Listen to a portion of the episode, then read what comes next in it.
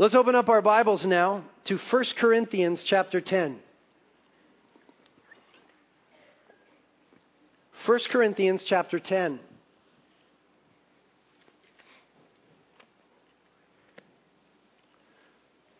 Here's what's going on in our church, people. The Lord is giving us a year in the Old Testament together. And maybe more, but at least a year. This is very exciting for us at Reality Carpinteria because in our three and a half year existence, we have not done a Sunday morning study on the Old Testament yet. I've taught some classes on Bible prophecy that had a lot to do with the Old Testament. We did a Wednesday night service on Hebrews eleven, obviously knit into the Old Testament and some other things. But we have not yet journeyed through a book together on Sunday mornings from the Old Testament. This is a year that we're going to do it. Next week, we're going to start in the book of Joshua, the sixth book in the Bible. It is an incredible book.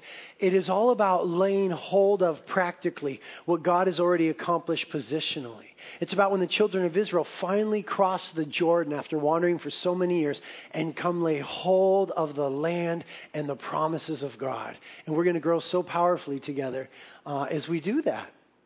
But before we get into that book next week, I wanted to give us today sort of an introduction to the Old Testament. Since we're going to dive into the Old Testament, not only will we be studying on Sunday mornings, but on Tuesday mornings we have the Precept Bible Study. They're going to be doing Numbers and then Deuteronomy. And then in February, we'll start teaching a class, make it available to you guys, which will be an Old Testament survey. So sort of seeing the flow of history as God has worked with humanity. So before we dive in as a body to the Old Testament, I just wanted to give you an introduction to it. Because unfortunately, a lot of Christians, it's sort of a mystery to them.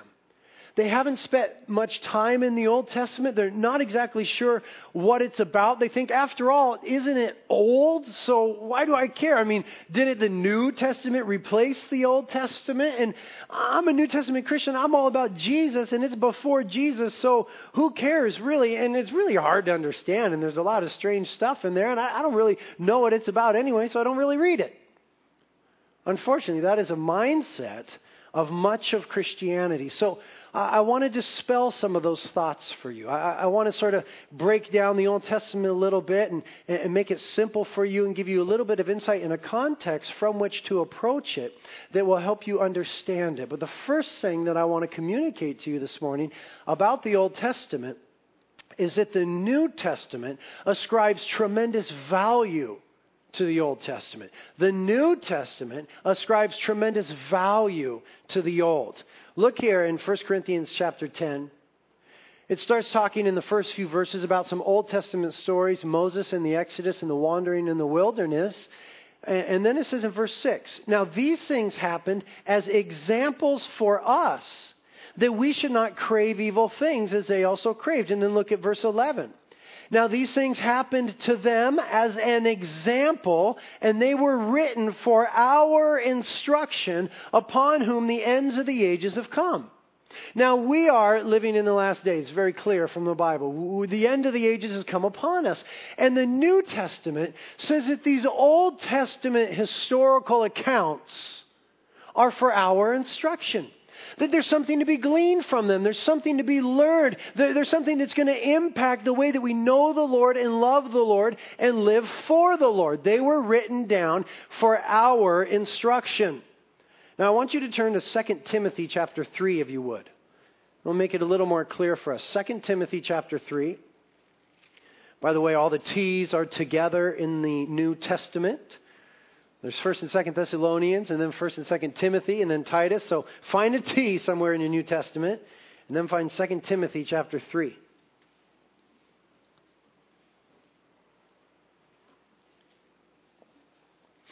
Second Timothy chapter three, we start reading in verse sixteen. It says, "All Scripture is inspired by God." Now, whenever the New Testament refers to Scripture, or Jesus refers to Scripture, or the Apostle Paul, or anybody else, Every single time, except for one, where it's referring to the writings of Paul, it is referring to the Old Testament. Because at the time of the writing of the New Testament, it wasn't collected yet. It hadn't become canon yet. It wasn't known as the New Testament. And so when these things were being written down, or Jesus or one of the disciples referred to Scripture, they're always referring to the Old Testament. So when it says all Scripture here, it's the Old Testament. Now, of course, we know that the New Testament has also become Scripture, so we're aware of that. But in the context, all Scripture, the Old Testament, is inspired by God. That word inspired in the Greek means literally God breathed. It is God breathed. It is not the work of men, as people would want to say today, as people often say. It is the work of God, and the Old Testament is the very words of God. Keep a finger here and go to Second Peter. Okay, head toward the book of Revelation, toward the back of your Bible, and go to Second Peter. It's after Hebrews, it's before Revelation.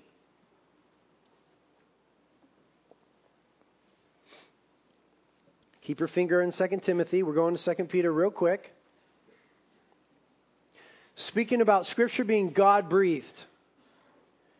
It says in Second Peter chapter one. Are you there? Yeah? Second Peter chapter one. Verse twenty, but know first of all that no prophecy of Scripture is a matter of one's own interpretation, or literally unloosing. It doesn't come forth from man. It's not subject to the opinion of man. It says in verse twenty-one, for no prophecy was ever made by an act of human will, but men moved by the Holy Spirit spoke from God.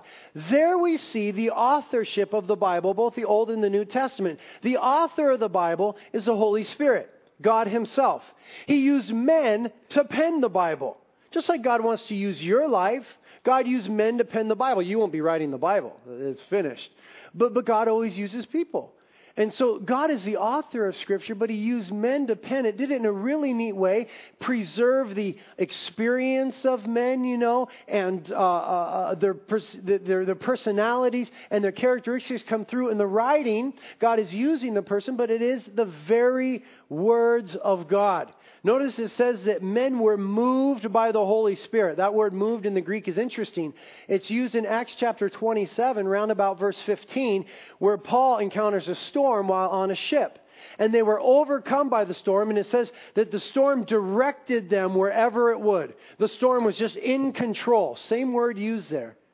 For the Holy Spirit of God moved men. The Word of God is God-breathed, every single word of it that is on your lap right now. Now turn back to Second Timothy. We pick it up in verse sixteen. All Scripture is inspired by God, God-breathed, and profitable. Okay? It's good for, look, what is it good for? Okay, the Old Testament is good for teaching, reproof, correction, and training in righteousness. Those four things.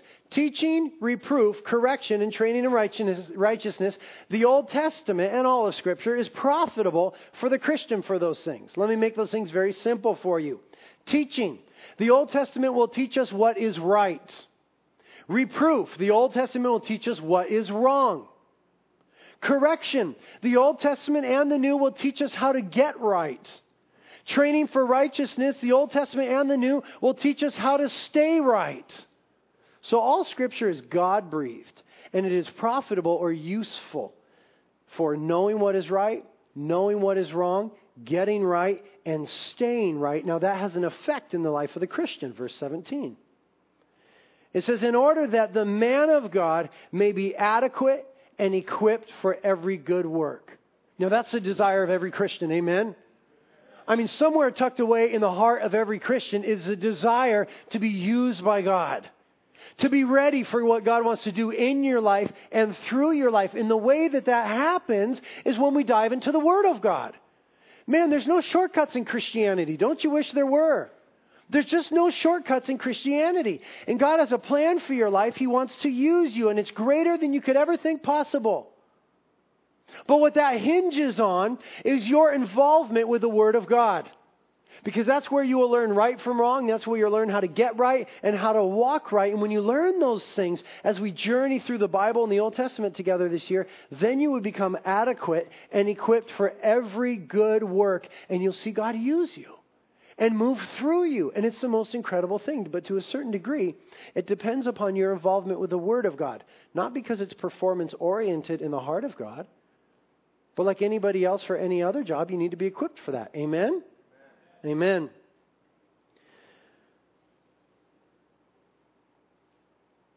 And too often, Christians in that pursuit ignore the Old Testament. But it's profound to realize that most of the Bible is the Old Testament.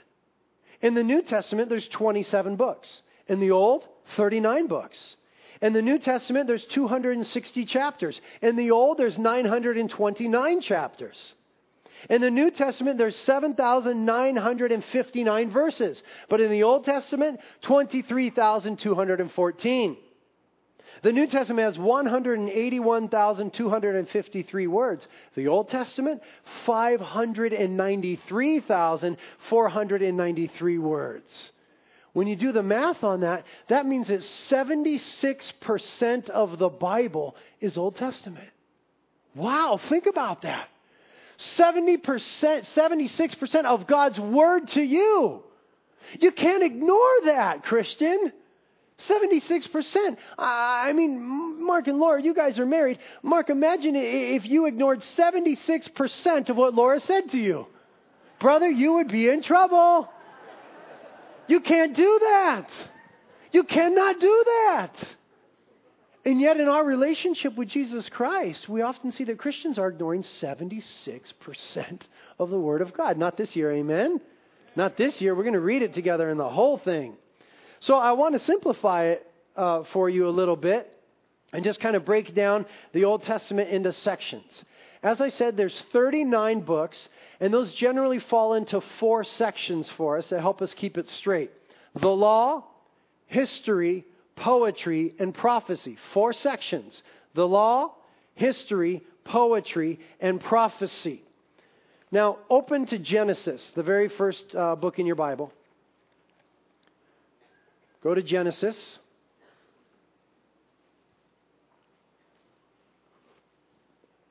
And I'm, I'm just going to kind of go through these books and, and just give you a brief overview of what they're about. And, and then you just kind of flip through as we're saying these books, just so you become familiar now where they're at and get some of the dust out of the Bible there and just start moving through these as I say them. Uh, the first five books are called the law. Okay, it's referred to as the law. Jesus referred to the first five books as the law. It's sometimes called the law of Moses or the writings of Moses, or they might simply say Moses said, and they're referring to the first five books of the Bible.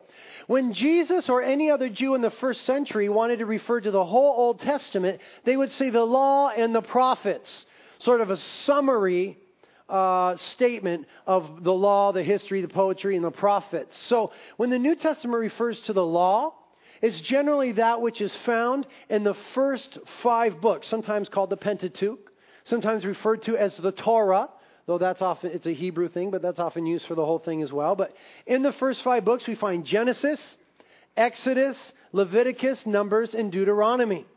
In the first five books of the Bible, we have the creation account. We have the birth of the nations, and we have the birth of the nation, the nation of Israel. We have the story of the nation being brought out of Egypt, the Exodus. You'll read about it in a few months in the book of Exodus. We have that there. And then we have the wandering of the children of Israel in the wilderness. Incredible insights to be gleaned for the Christian life. And then we have the law being given at Mount Sinai to Moses. The oral law and the written law was given to him. We call it often the Ten Commandments, and there were more. There's six hundred thirteen commandments in the law, but the law given to them. And that's recorded for us in Leviticus and Numbers. And then we have Deuteronomy, which is just before the children of Israel enter into the promised land after wandering for those forty years. And so you have the first five books, the law. The law basically has three components to it. The moral law, the ceremonial law, and the judicial law, and we'll talk about those in a little bit later on in this message. Then we get to the history books, and it starts with Joshua that we'll start studying next week. And in Joshua, they move into the promised land. Finally, they're experiencing the promises of God and taking the land. And then we have the book of Judges, where judges were raised up in Israel to lead the people. Then we have that wonderful book of Ruth. And then we have First and Second Samuel, where King David is introduced to us. And then we have First Kings and Second Kings, where we learn about the good kings and the bad kings, and uh, Israel being faithful to the Lord and being unfaithful to the Lord in the way that he dealt with them. And we have parallel accounts of that in First and Second Chronicles. And we also have there in those history books the experience of Israel being exiled. First by the Assyrians in about seven twenty-two B C, and then by the Babylonians in about five eighty-six B C. And when we come to the book of Ezra and Nehemiah, it is about the children of Israel returning from exile, which they were in because of their disobedience.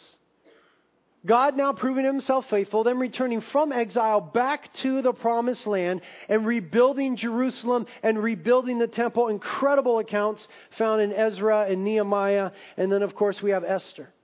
And then you move into the books that are known as poetry. They're much more than poetry, but that's the form generally that they take. So that's the division that they fall into. Then you have book, uh, the book of Job, which is the oldest book in the Old Testament. You have Psalms. Listen to me. If you're bummed out a lot, read the book of Psalms. You're going to meet David. David was a husband. David was a father. David was king of Israel, worship leader in Israel. He was a musician, a singer, songwriter. He's the one who killed Goliath. He killed bears. He killed lions. He was also an adulterer and a murderer. And you'll discover his love relationship with the God of the universe. And it's going to be incredible encouragement to those of you that often find yourself downcast, depressed even. You'll find David hid, hiding in a cave, despairing for his very life, feeling like everybody has forsaken him, and just feeling like at any moment, moment King Saul was going to catch up with him and take his life. You'll hear him cry out to God, God, where are you? What are you doing? Why aren't you here with me? And then you'll see God begin to minister to him, and you'll see his heart change from despair to praise, and these beautiful songs of worship come forth from his life. There's other ones. There's uh, uh, Asaph is another psalmist, and, and Korah. I, I recommend that you read three to five psalms a day. It just is, the love relationship you have with the Lord will blossom as you go through those, and there'll be a great discouragement to those of you that struggle with sadness. And then we have Proverbs. If you're dumb, read Proverbs. I mean, dumb, like practically dumb. You know what I mean? Like you're always making dumb decisions. If you need some wisdom, read the book of Proverbs. There's thirty-one chapters. You could read one every day of the month. Guaranteed wisdom if you read the book of Proverbs. Guaranteed wisdom. You will glean wisdom and you'll begin to make better decisions and know better the will of God. And then there's Ecclesiastes, which is wonderful. Solomon, the wisest man in the world, who had everything that he ever wanted, pursued it all, didn't hold anything back from himself, says at the end of it all, I had everything, and it is all just a waste and striving after the wind if you're not loving and serving God. Everything else is meaningless. So many of us never learn that lesson. We go after position and possessions, and we pursue all sorts of passions, and time and time again, they leave us empty. Solomon wrote thousands of years ago that the answer is in knowing and loving and serving your God. And then we have Song of Solomon, which is a love story, which is quite graphic. In fact, to this day, Jews aren't allowed to read it until they reach a mature age. And it's a picture of Jesus Christ in the church. It's fascinating. There's much to be learned about marriage and relationships and the relationship of the Lord to the church. And then finally, the book of prophecy, the books of prophecy, excuse me, seventeen of them. They're divided into two subsections, the major prophets and the minor prophets. Now, the minor prophets are not called the minor prophets because they had minor messages or they weren't important. It's just because they're shorter in length. The major prophets are those longer books, Isaiah, Jeremiah, Lamentations, Ezekiel, and Daniel, big books of prophecy. And then we have the minor prophets after that in order. Hosea, Joel, Amos, Obadiah, Jonah, Micah, Nahum, Habakkuk, Zephaniah, Haggai, Zechariah, and the only Italian prophet, Malachi. Last book in the Old Testament. Just kidding. He was Hebrew. It's Malachi. Not Malachi. Please don't say Malachi. Malachi. And there's the Old Testament broken up for you into those sections. And that is seventy-six percent of the Word of God. seventy-six percent of the Word of God. And guys, the Old Testament is so incredibly rich. It is so incredibly rich. Just real fast, go to Hebrews eleven if you would. Way back now, toward Revelation, very near to the end of the Bible. Hebrews chapter eleven.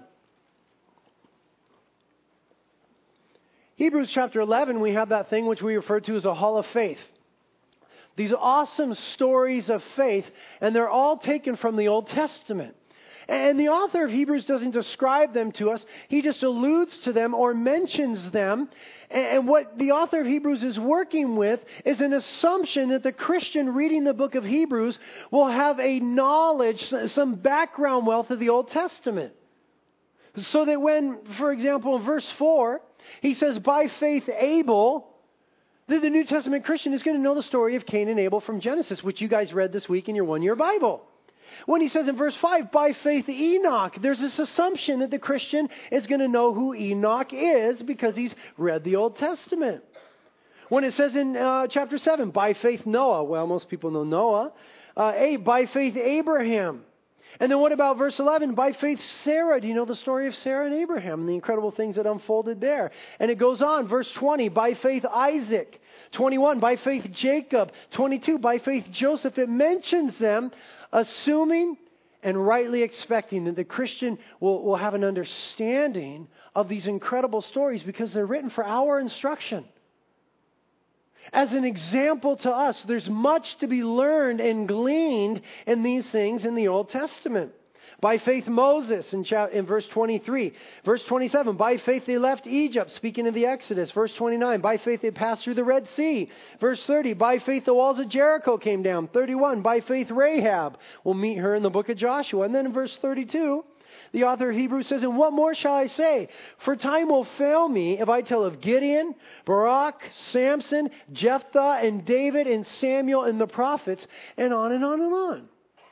There is this assumption by the Lord, who is the ultimate author of Scripture, that the New Testament Christian will know these stories, that will have read them, that will have meditated upon them. Church, this is our year to do it.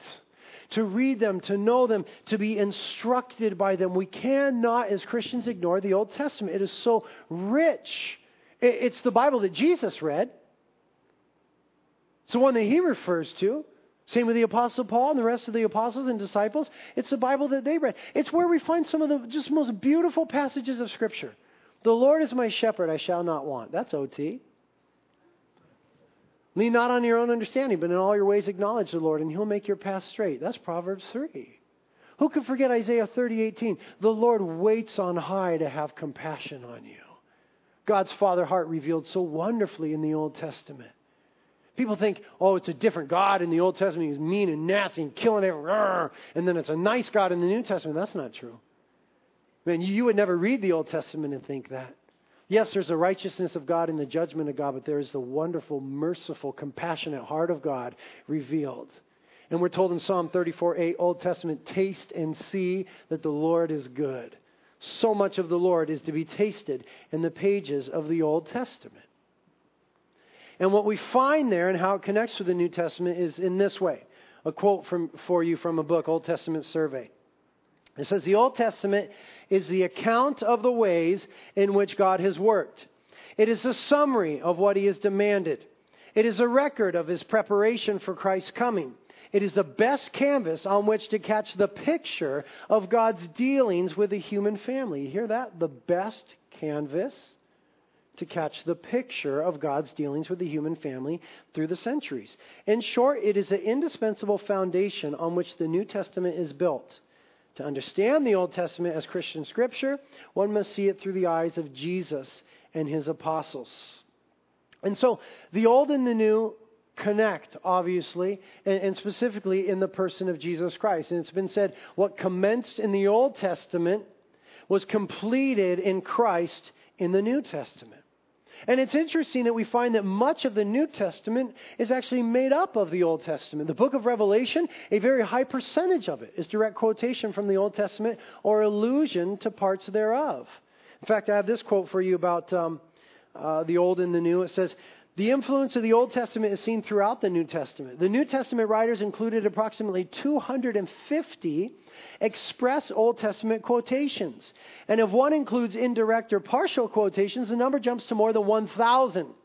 It is clear that the writers of the New Testament were concerned with demonstrating the continuity between the Old Testament scriptures and the faith they proclaimed. They were convinced that in Jesus, the Old Testament promises had been fulfilled." In the previous quote that I gave you, it said, "To understand the Old Testament, one must see it through the eyes of Jesus and his apostles." So let's talk about Jesus in the Old Testament. But before that, let's talk about how Jesus viewed the Old Testament. The Bible is attacked every day in secular venues, secular schools, at the workplace, and so-called Christian schools attack the Bible and the inerrancy thereof every day. But, but no portion is more attacked than the Old Testament. People are often mocked for believing the creation account, for believing the account of the flood, for believing in literal six-day creation, for, for believing about the genesis of the nations and Israel and so on and so forth. You're mocked and you're written off. But let me ask you, what was Jesus' view of the Old Testament? Well, in the New Testament, we have numerous specific citations that Jesus makes of Old Testament persons and events which reveal what Jesus thought about the authenticity and the historical character of the Old Testament. For example, Jesus personally and explicitly confirmed that Adam and Eve were created by God. In Matthew nineteen four, Jesus said that God created Adam and Eve. It's not popular to believe that in the world today, but you know what? I don't want to be popular with the world. I want to be right with Jesus. Jesus personally and explicitly said that God created Adam and Eve. Secondly, in Matthew twenty-three thirty-five, Jesus confirmed that Abel killed Cain.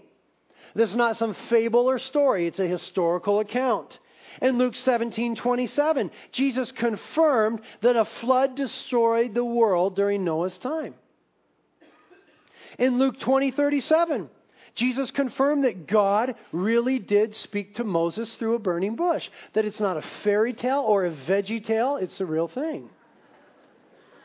In Luke chapter four, verse twenty-five, Jesus confirmed that Elijah performed miracles. In Matthew twelve forty, Jesus confirmed that Jonah was three days in the belly of the fish. In Matthew twenty-four fifteen, Jesus confirmed and personally explicitly said that Daniel the prophet made true predictions. Now, what is very significant about the teachings of Christ concerning the Old Testament is that they force us to choose between the critics of the Bible and Jesus Christ himself. Because virtually everything that the critics deny as being authentic about the Old Testament, Jesus Christ confirmed about it in the New Testament. Almost point by point, everything that you will hear from secular society today or liberal Christianity that they deny about the authority and authenticity and historicity of the Old Testament was what Jesus went out of his way to confirm explicitly. You know, many critics today, they don't believe that Daniel could have possibly written the book of Daniel. They believe it must have been written by somebody else and at a time much later than it claimed to be written. Why do they claim that? Because the prophecies are so perfectly fulfilled in it.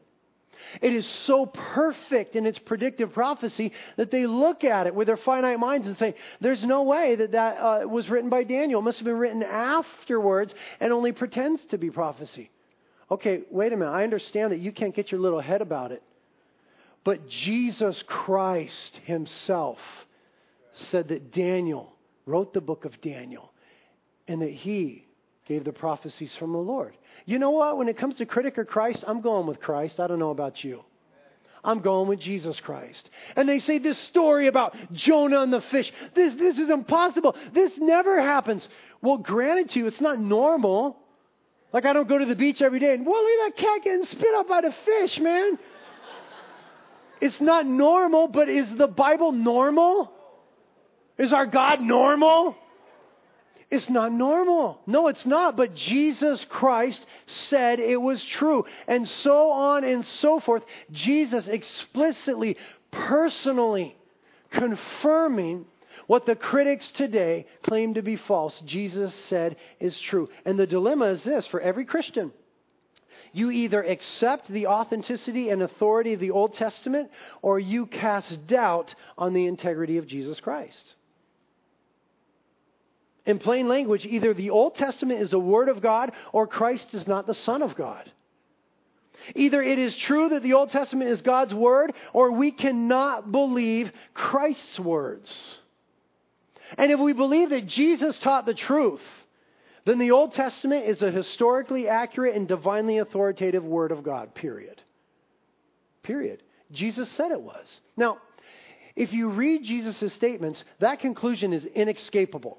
There's no question in anybody's mind who has a brain that Jesus confirmed these things in the Old Testament. He said, he referenced them, I gave them to you. But critics, still refusing to believe, came up with a theory. And I've heard this theory taught on a local so-called Christian campus. They came up with this theory. It's called the accommodation theory. Basically what they say is this, is that Jesus wasn't actually verifying those Old Testament stories as being true. He was just accommodating himself to what the Jews thought to be true during that time. He wasn't confirming them. He was merely accommodating himself, not wanting to start a conflict with the Jews. Wait a minute! Jesus, Jesus one who accommodates people. If he was into accommodating people, the Jews wouldn't have cried out, crucify him. This is asinine. You got to be kidding me. The accommodation theory? Jesus was just accommodating himself to the popular Jewish beliefs at the time. Come on. That theory simply does not hold weight when we look at the historical figure of Jesus Christ.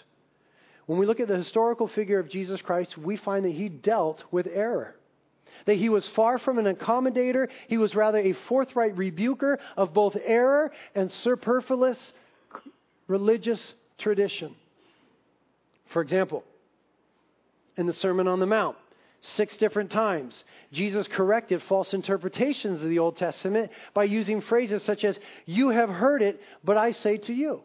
He was dealing with the false ideas they had about interpreting the Old Testament. He didn't accommodate himself to their false ideas to avoid conflict.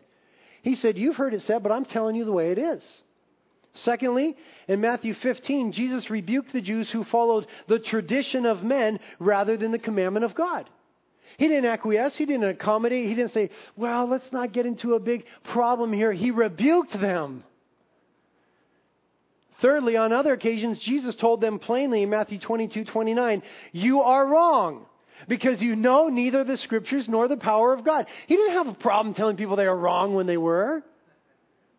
Fourthly, the Jewish rabbi Nicodemus was rebuffed by Jesus for not understanding the truth of the Old Testament in John three ten. He said, you are the teacher of Israel and you don't understand these things.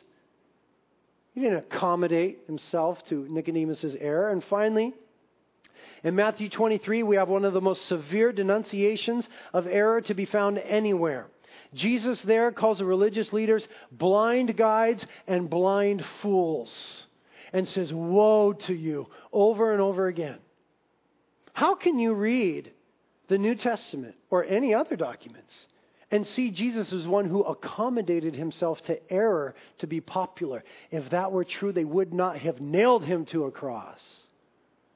And so you see, these facts utterly destroy the so-called accommodation theory so popular in liberal Christian circles. It's very clear Jesus was not one to accommodate.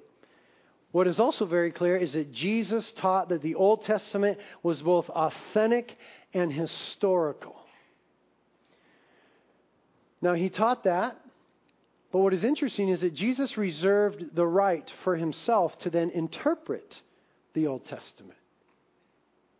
He pronounced very clearly that it was authentic and historical, but the interpretation, he took the authority to give it. And, and here's how he interpreted the Old Testament. John five thirty-nine, Jesus said, "You search the Scriptures, and it is these that bear witness of me," speaking of the Old Testament. He interpreted it for the Jews in the first century. He said, the entirety of that book is all about me from beginning to end. In fact, in Luke twenty-four, he was on the road to uh, Emmaus, excuse me, after the resurrection with those two dejected men who were leaving Jerusalem. And we read about that account. It says, "And beginning with Moses and with all the prophets, Jesus explained to them the things concerning himself and all the Scriptures." There's the interpretation of the Old Testament. It points to and it reveals Jesus Christ. Hebrews ten seven, the Lord says, "In the volume of the book, it is written of me." So as we move into a year in the Old Testament together as a church, I don't want anybody to think, "Oh man, we're not going to talk about Jesus." Brother, the whole book is about Jesus. Turn to Matthew chapter five, if you would. Matthew chapter five.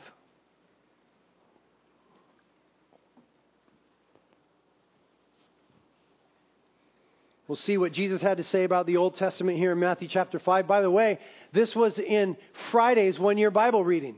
Matthew chapter five. So it's very cool. The stuff that we're reading together is already coming up in our sermons. That's not contrived. I didn't try to do that. I mean, this is really makes sense to be in the sermon. And we read it together on Friday in our one-year Bible reading. Matthew chapter five, starting in verse seventeen, Jesus speaking. He says, "Do not think that I came to abolish the law or the prophets. I did not come to abolish, but to fulfill." Now, as I said earlier, when Jesus says law and the prophets, or any Jew in the first century, or even now when a Jew says that, it's referring to the Old Testament. Okay, that's a Jewish way of saying the whole Old Testament, the law and the prophets. So Jesus says, "Don't think that I've come to abolish the Old Testament," the Scriptures they had then. "I did not come to abolish, but to fulfill." And we'll mention how he fulfilled that in just a moment. But look what he says next in verse eighteen. Very interesting. He says, "For truly I say to you, until heaven and earth pass away, not the smallest letter or stroke shall pass away from the law until all is accomplished." What is interesting here is that Jesus does put an expiration date on the Old Testament. Did you catch that? It does have an expiration date. He said there, "Until heaven and earth pass away." Now, there is a time where heaven and earth will pass away. It's spoken of by the prophet Isaiah. It's spoken of in Revelation chapter twenty-one, where there is the new heaven and the new earth and the new Jerusalem. And Peter speaks about it in Second Peter chapter three, uh, about this known world melting away with intense heat. There is coming a time in the distant future after the millennial kingdom where there will be a new heaven and a new earth. And apparently that then signals the expiration date for the Old Testament.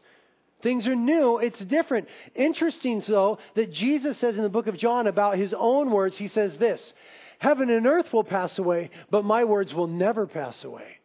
There's no expiration date on the direct words of Jesus Christ. Isn't that interesting?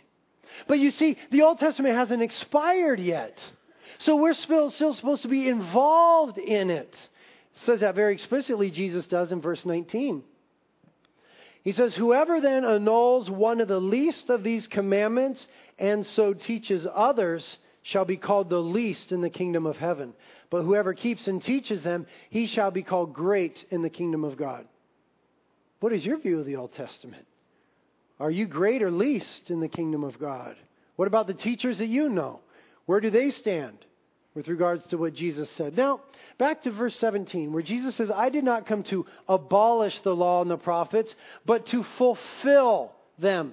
Now, as I said earlier, three basic subsections to the law. You have the moral law, the ceremonial law, and the judicial law. The moral law was, you know, the basic do's and don'ts. Thou shalt not kill. Thou shalt honor thy mother and father. There's six hundred thirteen of them in the Old Testament. The ceremonial law are the sacrifices that we read about in uh, Leviticus and Numbers and other places. All those sacrifices and what the priests did and the services in the temple, the religious life of Israel, the ceremonial law. And then the judicial law was where God set forth the proper penalties for when somebody went against His word. And you will find when you read the Old Testament that they are really super gnarly.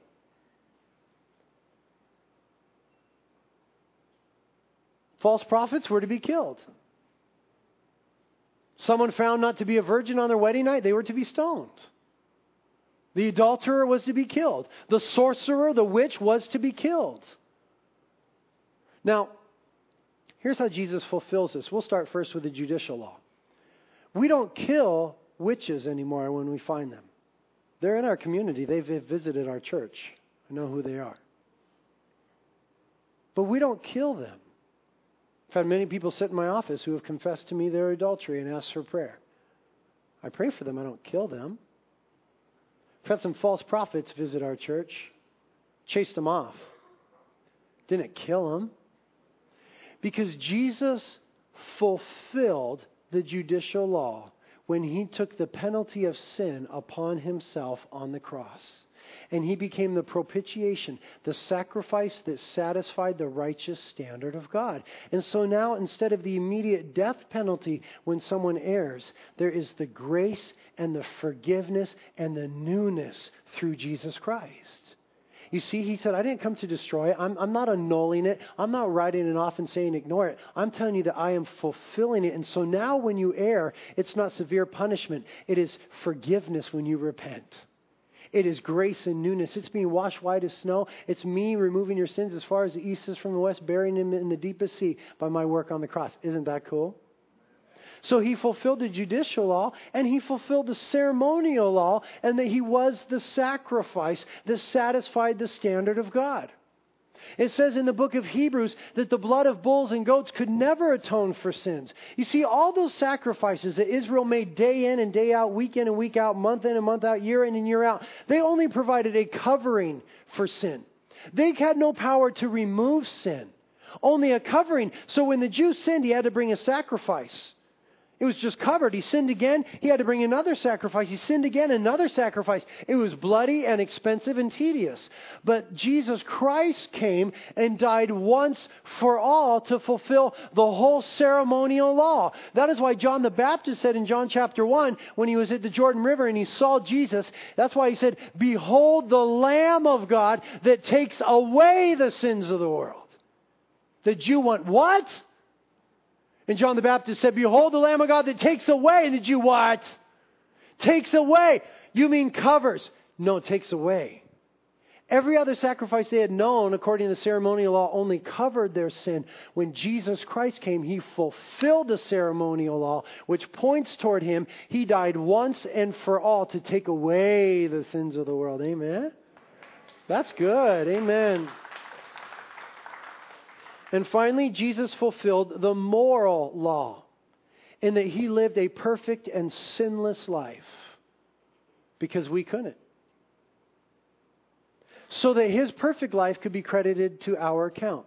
So that we could be made righteous in Him before a holy God. He fulfilled the moral law for us. He fulfilled the ceremonial law for us. And He fulfills the judicial law. So we don't practice those according to the Old Testament anymore. We do practice them. We do still seek to obey the moral law. But now when we fell, because it's been fulfilled by Jesus, there's righteousness for us because He met the judicial requirements and paid the price for my sin. You see, that's we're not under the law in that way anymore, but we're under the grace of God. We don't have to make the sacrifices anymore. Aren't you glad? I'm so glad as your pastor I'm not sacrificing junk up here. But there is a sacrifice that the New Testament Christian is called to give. It's mentioned in Hebrews chapter thirteen. Let us therefore now offer up the sacrifice of praise, that is a fruit of lips that give thanks to His name. That is a New Testament sacrifice, as we see Jesus fulfilled the Old Testament, that now what we bring to the Lord is our sacrifice of praise.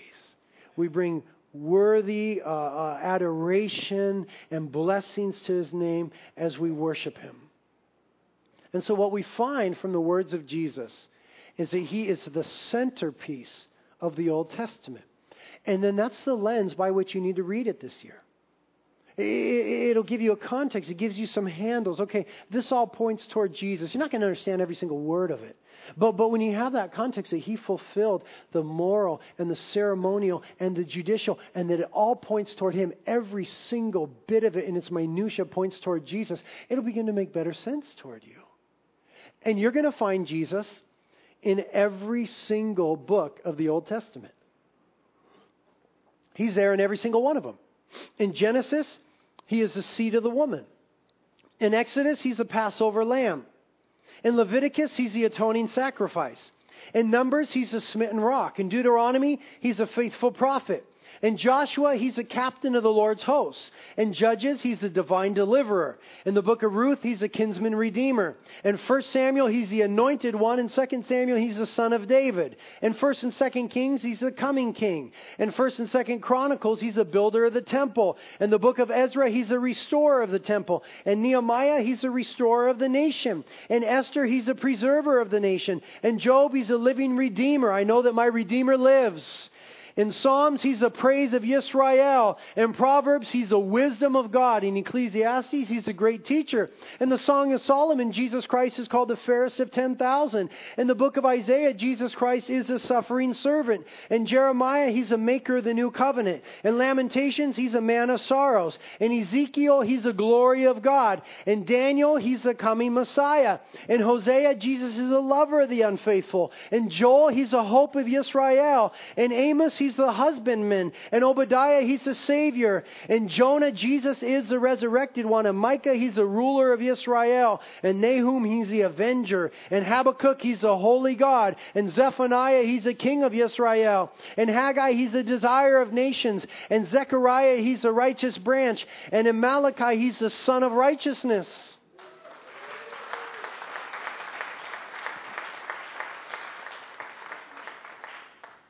But he's in the New Testament too. In Matthew, he's the King of Jews. In Mark, he's the servant of the Lord. In Luke, he's the Son of Man. In John, he's the Son of God. In Acts, he's the ascended Lord. In Romans, he's the believer's righteousness. In First Corinthians, he's sanctification. In Second Corinthians, he's the sufficiency. In Galatians, he's our liberty. In Ephesians, he's the exalted head of the church. Amen. In Philippians, he's the Christian's joy. In Colossians, he's the fullness of deity. In First Thessalonians, he's the believer's comfort. In Second Thessalonians, Jesus is glory. In First Timothy, he's a Christian's preserver. In Second Timothy, he's a rewarder. In Titus, he's a blessed hope. In Philemon, he's a substitute. In Hebrews, he's our high priest. In James, he's a giver of wisdom. In First Peter, he's a rock. In Second Peter, he's a precious promise. In First John, he's a life. Second John, he's the way. Third John, he's the truth. In Jude, he's the advocate. And in the book of Revelation, he is the King of Kings and the Lord of Lords. Amen. Amen. Amen. Brothers and sisters, the whole book is about Jesus, and what we need in our lives is more Jesus, and you will find him right here every day waiting for you. Amen? Amen. Amen. Let's worship the Lord. God, thank you. You are wonderful. Jesus, we truly want more of you. We truly want more of you. That's the cry of our heart right now. And we do want to offer up the sacrifice of praise. Jesus, you're so worthy to be exalted on the praises of your people. And so, God, we ask that for this year, as you venture with us through the Bible and reveal yourself to us, that you would just also increase our heart of praise and adoration. We want to join with the heavenlies. You're just so worthy, Lord. So right now, we, receive, we seek to just come back to the heart of worship that is you, Jesus. We seek to enthrone you on our lives and in our church. We want to see you high and exalted. Jesus, be the center. Be exalted in our midst, Lord Jesus. We humble ourselves under your mighty hand now. We humble ourselves before you and we worship you, Lord Jesus, because you are worthy.